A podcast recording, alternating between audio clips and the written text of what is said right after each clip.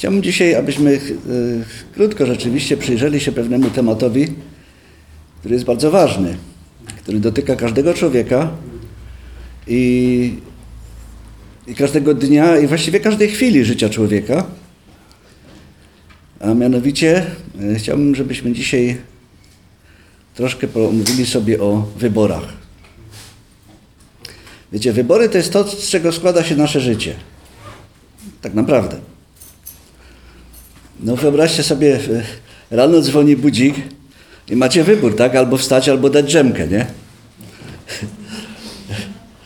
No, albo otworzyć oczy od razu, albo jeszcze troszkę sobie tam przytulić do ciepłej pościeli. Wiecie, potem jak wstaniemy, no to jest wybór, w co się ubrać, tak? No faceci to nie mają tam bardzo problemu, ale kobiety się stają przed szafą i mówią, ja się nie mam w co ubrać, jeszcze mi się szafa nie domyka, nie? Yy, także ciągle musimy coś wybierać, na coś się decydować. Są wybory ważne i są wybory mniej ważne. Yy, każdy wybór niesie za sobą jakieś konsekwencje, yy, jakieś skutki. No, wiecie, jak się ubierzemy źle, no to będziemy źle wyglądać, tak? I to tam niewiele się zmieni w naszym życiu, najwyżej ktoś się z nas trochę wyśmieje i tyle, tak? Yy, Natomiast są wybory, które powodują skutki czasami na całe życie, a czasami na całą wieczność. I to są ważne wybory, których musimy dokonywać. I o takim wyborze Pan Jezus, kiedy wygłaszał swoje słynne kazanie na górze, które jest opisane w początkach Ewangelii Mateusza, yy, właśnie powiedział. W siódmym rozdziale Ewangelii Mateusza czytamy yy, w 13 i 14 wierszu takie słowa. Wchodźcie przez ciasną bramę, albowiem szeroka jest brama i przestronna droga, która wiedzie na zatracenie, a wielu jest takich, którzy przez nią wchodzą. A ciasna jest brama i wąska droga, która prowadzi do żywota, i niewielu jest tych, którzy ją znajdują. Czasami, kiedy musimy podjąć y, jakąś decyzję, to sprawia nam to trudność. Często wiąże się to z tym, że nie wiemy, co będzie dalej. W tym życiu, w tym świecie niekoniecznie musimy wiedzieć albo zdawać nawet sobie sprawę z tego, co te nasze wybory przyniosą. Kiedyś taka była telegra, ja czasami oglądałem i tam potem na końcu to były takie trzy bramy i trzeba było wybrać y, którąś z tych bramek, tak? I tam była jakaś tam nagroda, tak? Ale często za tą bramą był tak zwany ząg, czyli nic. To był zły wybór. Kiedy dokonujemy złych wyborów, to również złe są efekty, skutki tych wyborów. I o tym zawsze musimy pamiętać. No oczywiście w naszym życiu, tak jak powiedziałem, dokonujemy często jakichś tam wyborów i one niekoniecznie muszą być brzemienne w jakieś tam straszne skutki. No czasami musimy pocierpieć trochę, czasami coś stracimy, czasami coś zyskamy, ale generalnie no, życie jest życie, tak? Jak to ktoś powiedział. Natomiast Pan Jezus zachęca nas, abyśmy dokonali właściwego wyboru, jeżeli chodzi o nasze życie teraźniejsze i przyszłe. I pokazuje nam dwie drogi. Pokazuje nam dwa wejścia. I mówi tak: wchodźcie przez ciasną bramę albowiem szeroka jest brama i przestronna droga. Wiecie, tych rzeczy nie da się pomylić. Nie da się pomylić ciasnej furtki z szeroką bramą. Nie da się pomylić autostrady z polną drogą. To jest niemożliwe. Więc kiedy decydujemy się na kroczenie którąś z tych ścieżek, to wiemy, którą ścieżką idziemy, którą drogą kroczymy. Ciasna jest brama i wąska droga, która prowadzi do żywota. I niewielu jest tych, którzy ją znajdują. Myślę, że niejednokrotnie szukaliśmy drogi w naszym życiu. Gdzieś chcieliśmy dotrzeć i musieliśmy poszukać drogi. Wiecie, dzisiaj to jest tak zwany GPS, który nas potrafi na manowce wyprowadzić czasami. Niejednokrotnie ktoś wjechał do jeziora albo w pole pszenicy. Mnie się to osobiście zdarzyło, tak? Jadę sobie główną drogą, wiecie, i on nagle mi mówi skręć w prawo. Ja mówię, ale po co? Przecież główna droga jest prosto. Skręć w prawo. No to ja, dobra, no zobaczymy, może jakiś skrót. No i to był taki skrót, że kończyło się lasem. I tyle. I trzeba było wrócić, tak?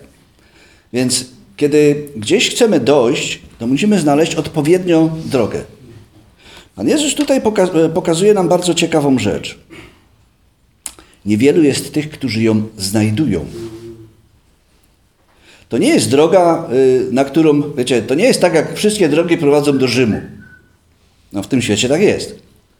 Ale ta droga to nie jest taka droga, że gdziekolwiek pójdziemy, to gdzieś tam zajdziemy. Znaczy, gdzieś zajdziemy, tylko niekoniecznie we właściwe miejsce, tam gdzie chcemy zajść.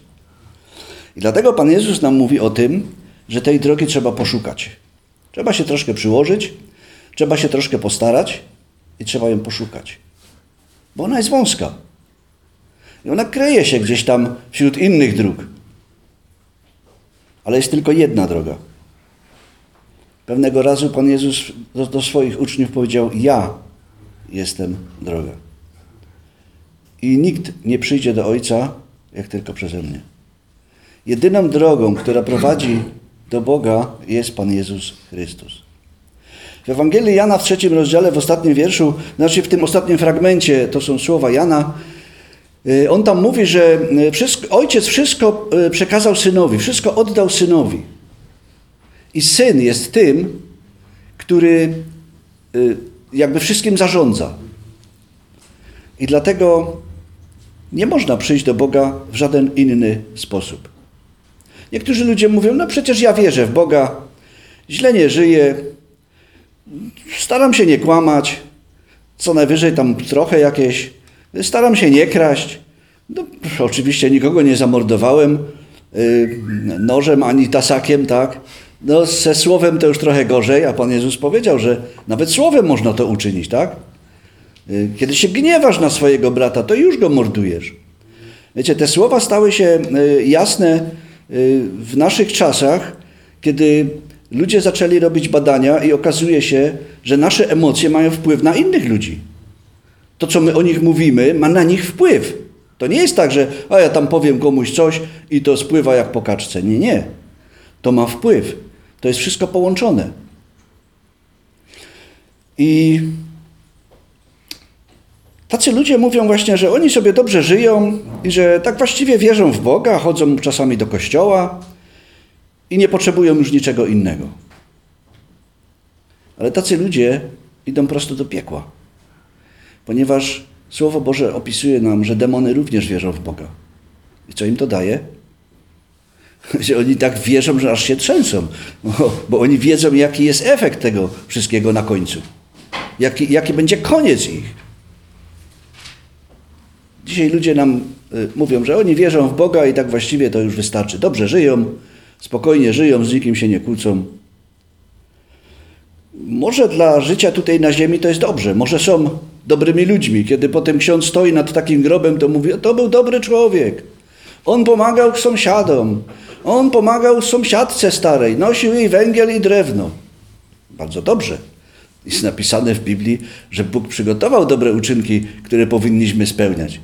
Ale to nie są rzeczy, które doprowadzą nas do zbawienia. Do zbawienia doprowadza nas tylko jeden czynnik, który jest niezbędny do tego, abyśmy mogli być zbawieni. I to jest wiara. I tę wiarę daje nam Pan Bóg. Nie z uczynków, przez wiarę. Nie z uczynków, aby się niech, kto nie chlubił, tak? I to nie z nas. Boży to dar. A na innym miejscu jest powiedziane, że Pan Jezus Chrystus jest sprawcą i dokończycielem naszej wiary. On wzbudza wiarę w nas przez słowo, które słuchamy. Wiecie, kiedy w dniu pięćdziesiątnicy Piotr wygłosił to swoje słynne kazanie, to tam jest napisane, że ludzie byli poruszeni do głębi. I się zapytali, to, to co my mamy robić? To jak my się mamy dalej zachować? W jaki sposób dalej postępować? No i Piotr im wtedy to wyjaśnił. Oczywiście y, w Słowie Bożym możemy spotkać jakby dwa rodzaje y, podejścia do tej sprawy. Jeden rodzaj y, to jest nawróćcie się i to jest sprawa Żydów. Wiecie, Żydzi to jest naród, który ma Boga, tak? który wierzy w Boga, który jest Bożym narodem, ale odeszli od Boga. Odsunęli się od Niego. Tak naprawdę się Go zaparli, kiedy ukrzyżowali Pana Jezusa Chrystusa. Pan Jezus w Ewangelii Jana powiedział, kto mnie nienawidzi, nienawidzi Ojca mojego. A co Żydzi zrobili? Żydzi Go zabili. Zamordowali Go z zimną krwią. Powiedzieli, lepiej jak Jego zabijemy, bo wtedy nam będzie dobrze. Wiecie, jest taki tekst, który mówi w Ewangelii Jana o tym, że wielu z rady uwierzyło w Jezusa, ale nie przyznawali się do tego. Z jakiego powodu? Bo bardziej umiłowali chwałę ludzką niż chwałę Bożą. To są efekty dokonania wyboru. W zależności od tego, co, co chcemy osiągnąć. I ci ludzie, którzy, którzy nam mówią, że nie potrzebują Pana Jezusa, popełniają wielki błąd, ponieważ tylko przez Pana Jezusa Chrystusa jest możliwość bycia zbawionym. Pan Bóg nikogo nie może zbawić bez Pana Jezusa Chrystusa. Wiedzieliście o tym? Pan Bóg nikogo nie zbawi bez udziału Pana Jezusa Chrystusa. Dlaczego? Pan Bóg jest sprawiedliwy. I Pan Bóg na samym początku, kiedy ludzie tylko pojawili się na ziemi, powiedział im tak: Zapłatą za grzech jest śmierć. Jeżeli zgrzeszycie, umrzecie. To jest Boże prawo, to jest Boży zakon. To jest Boże Słowo. I to jest Boże postanowienie. I teraz wyobraźmy sobie, że mijają wieki i nagle Pan Bóg mówi, no dobra, to teraz, y, teraz to się już nie będzie liczyło. Y, teraz te grzechy wasze to już nie będą takie ważne. Co byśmy powiedzieli o takim Bogu, tak? Który zmienia zdanie. Jest, taki, jest taka księga Daniela i tam jest opisane wydarzenie, że kiedy królowie perscy podejmowali decyzję, to ona była niezmienna. Tego nie dało się odmienić. Tego się nie dało odwołać. Zobaczcie, na ziemi nie dało się odwołać tego, co postanowił król. Oczywiście król miał doradców i to nie zawsze dobrych, tak? Pamiętamy historię Daniela. Ale tak było. A co dopiero Pan Bóg? Pan Bóg, który wypowiada swoje słowa, on ich nie zmienia. On ich nie może zmienić, bo to byłoby wbrew jego charakterowi. Okazałby się kłamcą. A to nie Pan Bóg jest kłamcą. Kłamcą jest diabeł. On jest ojcem kłamstwa. I teraz, co zrobić, żeby ci ludzie, którzy grzeszą, nie musieli umierać, tak? Jest napisane bez przelania krwi nie ma odpuszczenia. Nie da się tego osiągnąć w żaden inny sposób.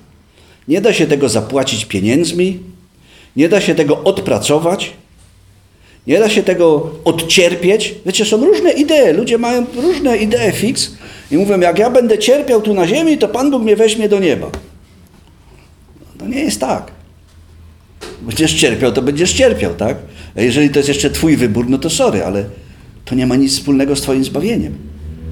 Nie możesz zostać zbawiony przez to, ponieważ Boży wyrok jest jeden. Wiecie, nie ma Bożego wyroku, który mówi, że jak będziesz dostatecznie dużo cierpiał na ziemi, to, będziesz, y, to twoje grzechy zostaną ci odpuszczone. Nie ma takiego czegoś. A jeszcze inni wymyślili jeszcze lepszą rzecz, że jak będziesz cierpiał po śmierci, to będziesz mógł być zbawiony. I wymyślili takie miejsce, y, którego nie ma, i, i skazują na to miejsce ludzi, opowiadając im, że jak tam trochę pocierpią, to potem pójdą już do nieba. A żeby krócej cierpieć, to co trzeba zrobić? Trzeba kupić sobie odpust. Wiecie, jeżeli wam ktoś mówi y, z kazalnicy, że Pan Bóg potrzebuje Twoich pieniędzy, to najlepiej znajdźcie szybko wyjście i idźcie ku drzwiom. Ponieważ to nie polega na wierze w Boga, tylko na pieniądzach. A Piotr napisał nie srebrem, ani złotem, ani drogocennymi kamieniami, ani czymkolwiek innym cennym, co jest na ziemi, zostaliśmy wykupieni. Ale czym zostaliśmy wykupieni? Drogocenną krwią Pana Jezusa Chrystusa. Jak czytacie list Piotra, zwróćcie sobie uwagę, tam są wymienione drogocenne rzeczy. Jest wiara, która jest cenna, cenniejsza niż złoto wypróbowane w ogniu. Jest drogocenna krew Pana Jezusa, jest kamień kosztowny. Wiecie, tam jest kilka rzeczy kosztownych, cennych, wymienionych. I to jest bardzo fajnie sobie zobaczyć to, co jest dla nas cenne. Bo to nie jest cenne dla tego świata. Wiecie, kamień kosztowny, który Pan Bóg przysłał na ziemię, budowniczowie odrzucili. A to jest kamień, y, który stał się kamieniem węgielnym Kościoła. Oblubienicy baranka. Także bez Pana Jezusa Chrystusa, bez przyjścia do Niego, nie możemy zostać zbawieni. Pewnego razu, kiedy, kiedy był początek Kościoła i apostołowie głosili zmartwychwstanie Pana Jezusa Chrystusa, bo nie wiem, czy wiecie, to był główny temat zwiastowania w początku Kościoła.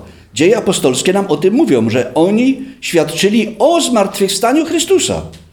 To, była, to było takie wydarzenie, że po prostu oni musieli o tym opowiadać. I wezwano ich przed Radę Starszych. I co im ta Rada Starszych powiedziała? No, no, no, nie wolno. Nie wolno wam mówić, bo przecież wy na nas ściągacie jego krew, tak? Wiecie, oni troszkę mieli taką amnezję chyba, bo parę dni wcześniej to oni co wołali? Krew jego na nas i na nasze dzieci. A teraz mówią, chcecie ściągnąć na nas jego krew? Nie wolno wam mówić w tym imieniu, ani zwiastować go. I wtedy Piotr, oczywiście to już nie był ten Piotr, który się wystraszył y, służącej, ale to był Piotr, który już był napełniony Duchem Świętym. I on wiedział już, że trzeba złożyć świadectwo. I złożył świadectwo. Czwarty rozdział, dwunasty wiersz mówi nam, że nie ma w nikim innym zbawienia. Albowiem nie ma innego imienia pod niebem, przez które moglibyśmy być zbawieni. Tylko imię Pana Jezusa Chrystusa. I dlatego Pan Jezus zachęca nas, abyśmy weszli na tą właściwą drogę. Abyśmy weszli na tą drogę, która prowadzi do Ojca. Czyli abyśmy przyszli do Niego. Wiecie, oczywiście Słowo Boże y, zawiera dużo obrazów.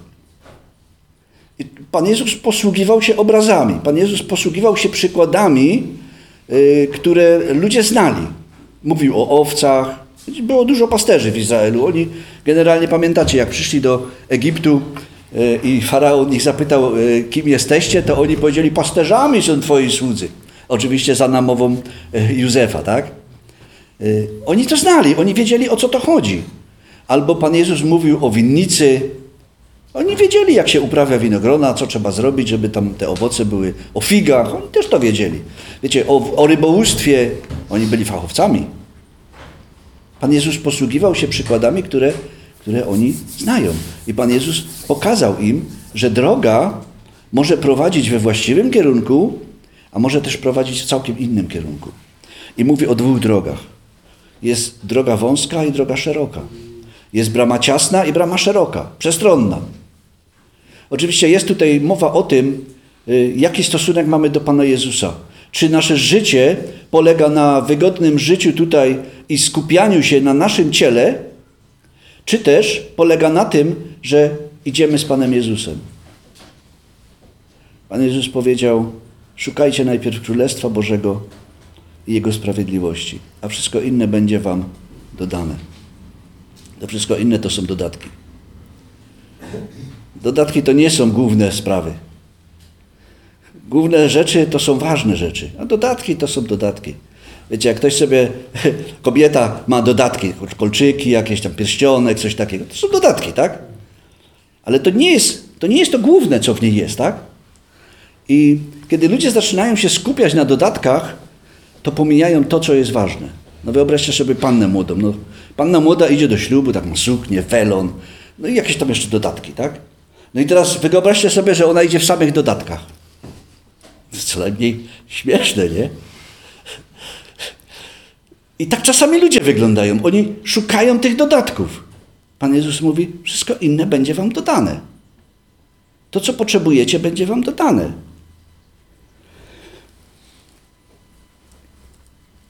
Wchodźcie przez ciasną bramę. W Słowie Bożym możemy znaleźć taki paradoks.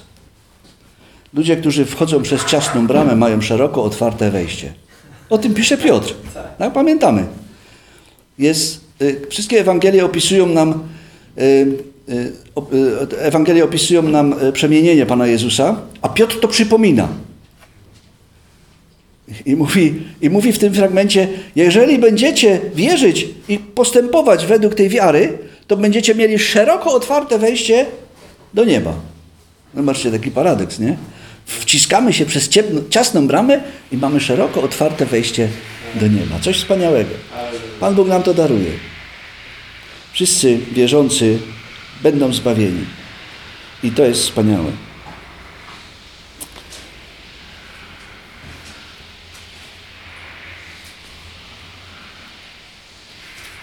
Kiedy nadszedł czas wyboru dla narodu izraelskiego,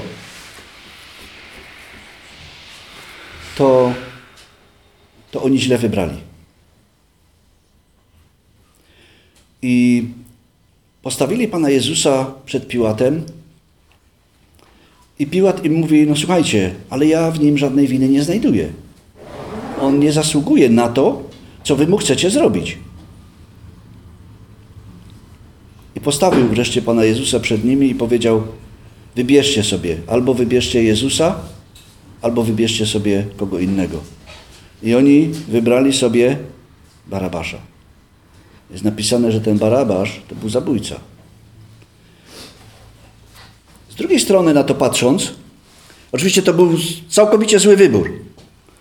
Ale słyszeliśmy tutaj, że to był Boży plan, tak? Wiecie, Pan Bóg potrafi swoje plany realizować za pomocą ludzkiej złości nawet. I patrząc na to z drugiej strony, Barabasz jest pierwszym człowiekiem, który doświadczył tego, że za niego umarł Jezus. On jest pierwszy. Bo Pan Jezus Chrystus zajął dosłownie jego miejsce na krzyżu. Gdyby nie Pan Jezus, to on by tam wisiał. A zajął jego miejsce Pan Jezus. Pan Jezus zajął miejsce każdego z nas. Każdy z nas jest takim barabaszem. Ale Pan Jezus idzie za nas i umiera za nas. Tak jak powiedziałem, Żydzi dokonali złego wyboru. Y, obrazem tego, y, co wydarzyło się na Golgocie, jest to, co wydarzyło się, co opisane jest w pierwszej księdze Mojżeszowej na początku, kiedy to Kain zabija Abla. Kain miał świadomość tego, że źle robi. I miał wskazówkę, w jaki sposób powinien postępować, żeby było dobrze. On nie był nieświadomy. Wiecie, Pan Bóg nigdy nie pozostawia nas w nieświadomości. Kiedy Pan Bóg daje nam wybór, to zawsze pokazuje nam, jakie będą efekty tego wyboru. Kiedy pierwszym ludziom powiedział, nie jedzcie z tego drzewa, a jedzcie z tego, oczywiście to jest taka parafraza trochę, to on im pokazał, jaki będzie wybór, jaki będzie efekt tego wyboru. Jak z tego drzewa zjecie, pomrzecie. No drzewo żywota, no sama nazwa wskazuje, tak? I, i ludzie, nawet znając często y, wyniki tego, co, co, co zrobią, czyli efekty tego, co, co zrobią, tego, tego postępowania swojego, wybierają źle.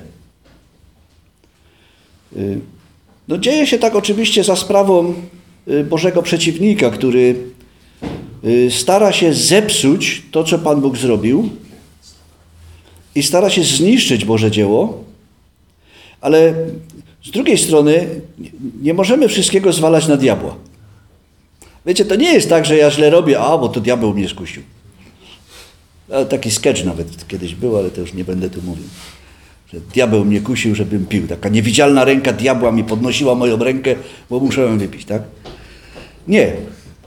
y, Jakub napisał w liście, że kuszą nas nasze porządliwości i one przywodzą nas do grzechu. Nasze ciało powoduje to, że my y, wolimy czasem wybrać to zło. Nawet apostoł Paweł pisał, że kiedy chce czynić dobrze, trzyma się go złe. Oczywiście z tym walczymy, tak? Ale y, zwycięstwo w tym daje nam tylko Pan Jezus Chrystus. Pan Jezus powiedział: Beze mnie nic uczynić nie możecie. W tym sensie, że nie możemy sami siebie ochronić. Jesteśmy chronieni przez Niego. Jest napisane, że my jesteśmy y, zachowani z Chrystusem, wraz z Chrystusem w Bogu. Ktoś kiedyś dał taki przykład, że my, jako ludzie i nasze zbawienie, jesteśmy ukryci w Chrystusie, a Chrystus jest w Bogu. I dał taki przykład, że wyobraźmy sobie trzy beczki. Małą beczułkę, większą i dużą beczkę, tak? I teraz wkładamy małą do dużej, dużą do średnią, znaczy małą do średniej, średnią do dużej. I jeżeli ktoś chce się dostać do tej małej, to co musi najpierw zrobić? Najpierw musi otworzyć dużą, potem musi otworzyć średnią. A wiemy, że ten, który jest z nami, jest większy niż ten, który jest przeciwko nam. I tak naprawdę jest napisane, że nikt nie wydrze nas z ręki Pana Jezusa. Nikt nie wydrze nas z ręki Boga. I nic nas nie odłączy od Jego miłości. Niektórzy ludzie mówią, no tak, nic nas nie odłączy, ale możemy sami z tego zrezygnować. Otóż Słowo Boże upewnia nas, że tak nie jest. Ponieważ Słowo Boże mówi, że nic i nikt, jeżeli zaliczamy się do kogoś, to jesteśmy też ten nikt. Jeżeli próbujemy, jeżeli byśmy spróbowali, będąc Bożymi dziećmi, spróbowali odejść od Niego, to On po pierwsze ma e, instrumenty dyscyplinowania nas. Apostoł Paweł napisał, jest między wami wielu chorych i słabych, niemało zasnęło. To jest ostateczny, e, że tak powiem, środek zachowawczy. Pan Bóg może odebrać życie takiemu człowiekowi, tutaj ziemskie, żeby był zbawiony. I czasami się może tak zdarzyć. Jeżeli taki człowiek zaczyna trwać w jakimś uporze, to Pan Bóg może go w ten sposób zdyscyplinować. I bardzo ważną rzeczą jest, żebyśmy o tym zawsze e, pamiętali. Może na zakończenie, tak jak powiedziałem, będzie dzisiaj krótko. E, oczywiście mógłbym mówić dłużej, ale no, e, o, jak, to, jak to psalmista mówi, jeżeli złożyłeś obietnicę, to nawet ze szkodą dla siebie musisz tej obietnicy dotrzymać. Także będę dotrzymywał tej obietnicy. Na koniec jeszcze tylko krótki fragment i jeden mały przykład, ale bardzo wydaje mi się taki wyrazisty i bardzo ważny. Y, tak jak powiedziałem, Słowo Boże ostrzega nas, abyśmy nie y, podejmowali złych y, decyzji, złych wyborów i abyśmy nie schodzili na złą drogę. I czytamy w Dziejach Apostolskich w 13 rozdziale, w pierwszym wierszu, taki bardzo nudny tekst. W Antiochii w tamtejszym czasie byli prorokami i nauczycielami. Barnaba i Symeon zwany Niger i Lucjusz Cyrenejczyk i Manaen, który wychowywał się razem z Herodem Tetrarchą i Saul. Wiecie, ten tekst tak naprawdę to tylko jest y, spis imion, tak? Ale jest tutaj bardzo ważna wskazówka dana. Jest wymienionych dwóch ludzi, którzy się razem wychowywali. To był Manaen i Herod, tetrarcha. Dwóch ludzi, którzy wychowywali się w tym samym środowisku. Wiecie, dzisiaj y, przychodzą tacy ludzie, oni się nazywają psychologowie i mówią nam, że w człowieku jest pierwiastek dobra i trzeba ten pierwiastek wydobyć. I wtedy jest dobrze, człowiek jest dobry. No, są takie teorie. Natomiast i, I teraz jeszcze mówią, w zależności od tego, w jakim środowisku człowiek żyje i to środowisko ma na niego wpływ, to wtedy y, ten człowiek jest ukierunkowany w daną stronę, tak?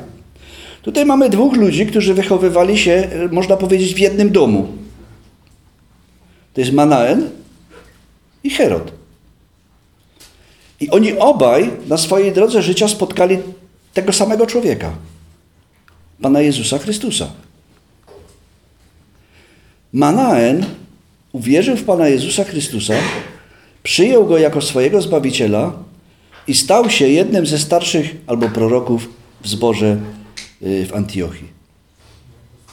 Nawiasem mówiąc, w Antiochii po raz pierwszy ludzi nazwano nie chrześcijanami, nie, nie, nie myślcie sobie, nie, Chrystusowcami. To jest zasadnicza różnica. Wiecie, w języku polskim słowo chrześcijanin ma swoje źródło w słowie chrzest. I powstała taka idea, że jak kogoś ochrzcimy, to on będzie chrześcijanin. Nic bardziej mylnego. Nie. Tam nazwano ludzi Chrystusowcami, czyli tymi, tych, y, to są ci, którzy idą drogą Chrystusa. I to jest bardzo ważne, żebyśmy o tym wiedzieli.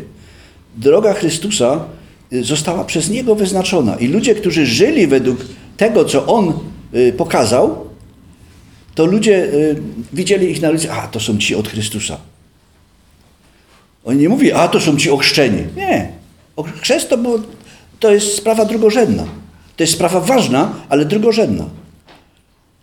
To są ci, którzy wierzą w Chrystusa i oni Go naśladują i oni żyją tak, jak Chrystus im nakazał. Manaen uwierzył i poszedł drogą za Chrystusem. A Herod? Herod też spotkał Pana Jezusa Chrystusa. Spotkał się z nim twarz w twarz. Można powiedzieć oko w oko.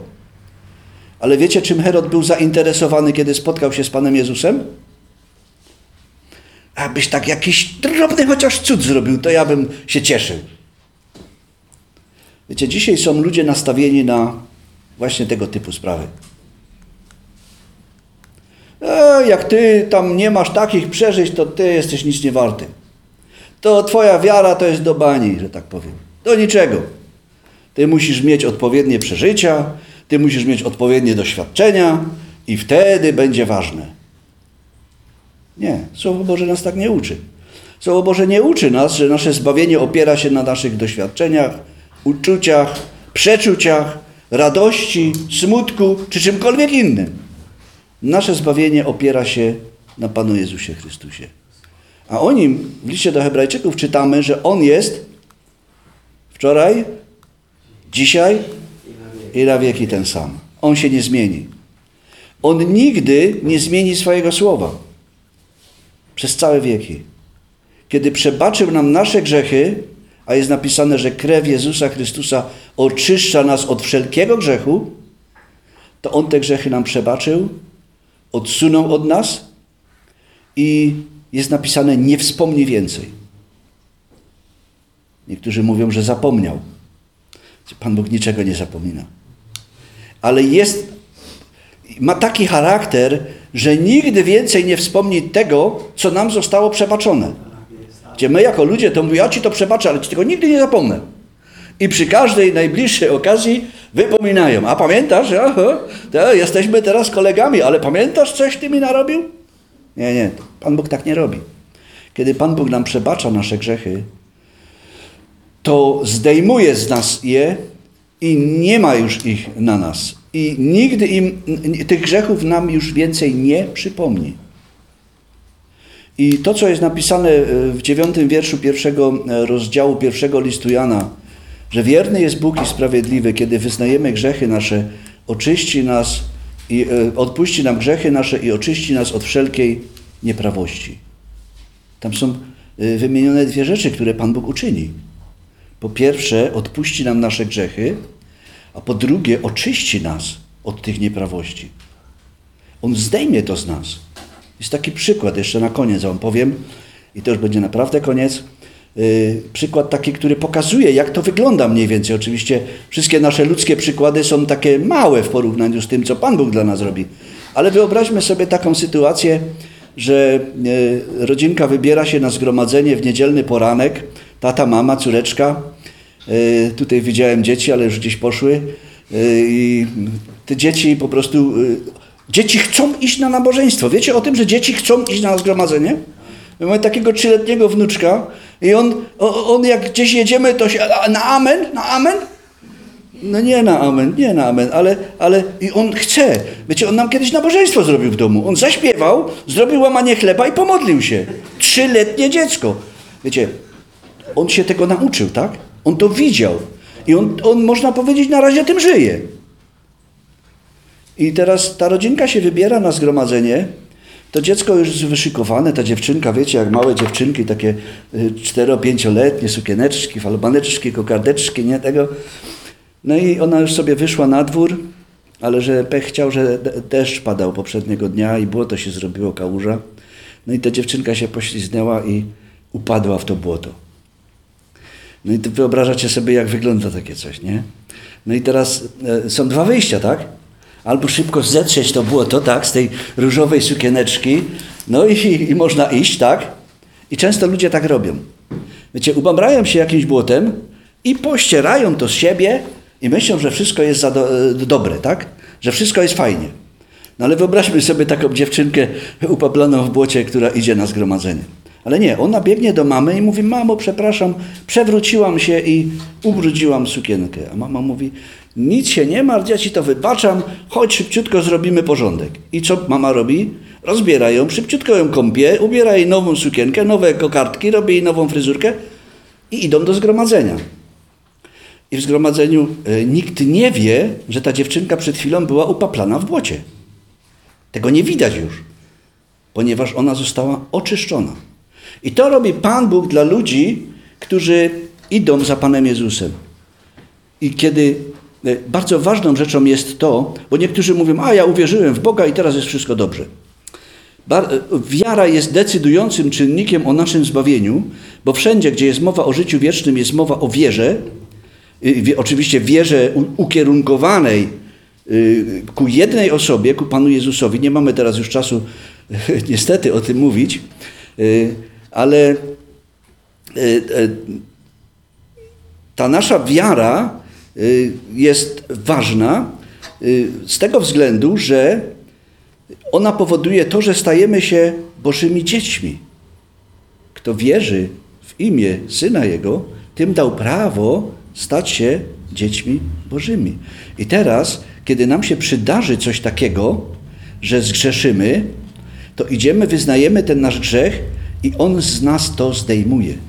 On uwalnia nas od tego i powoduje to, że już to na nas nie ciąży i tego na nas nie widać. I nigdy już nie będzie widać tego.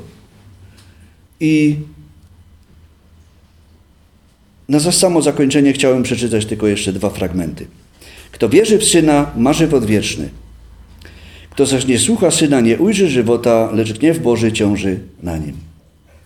To jest ostatni wiersz trzeciego rozdziału Ewangelii Jana.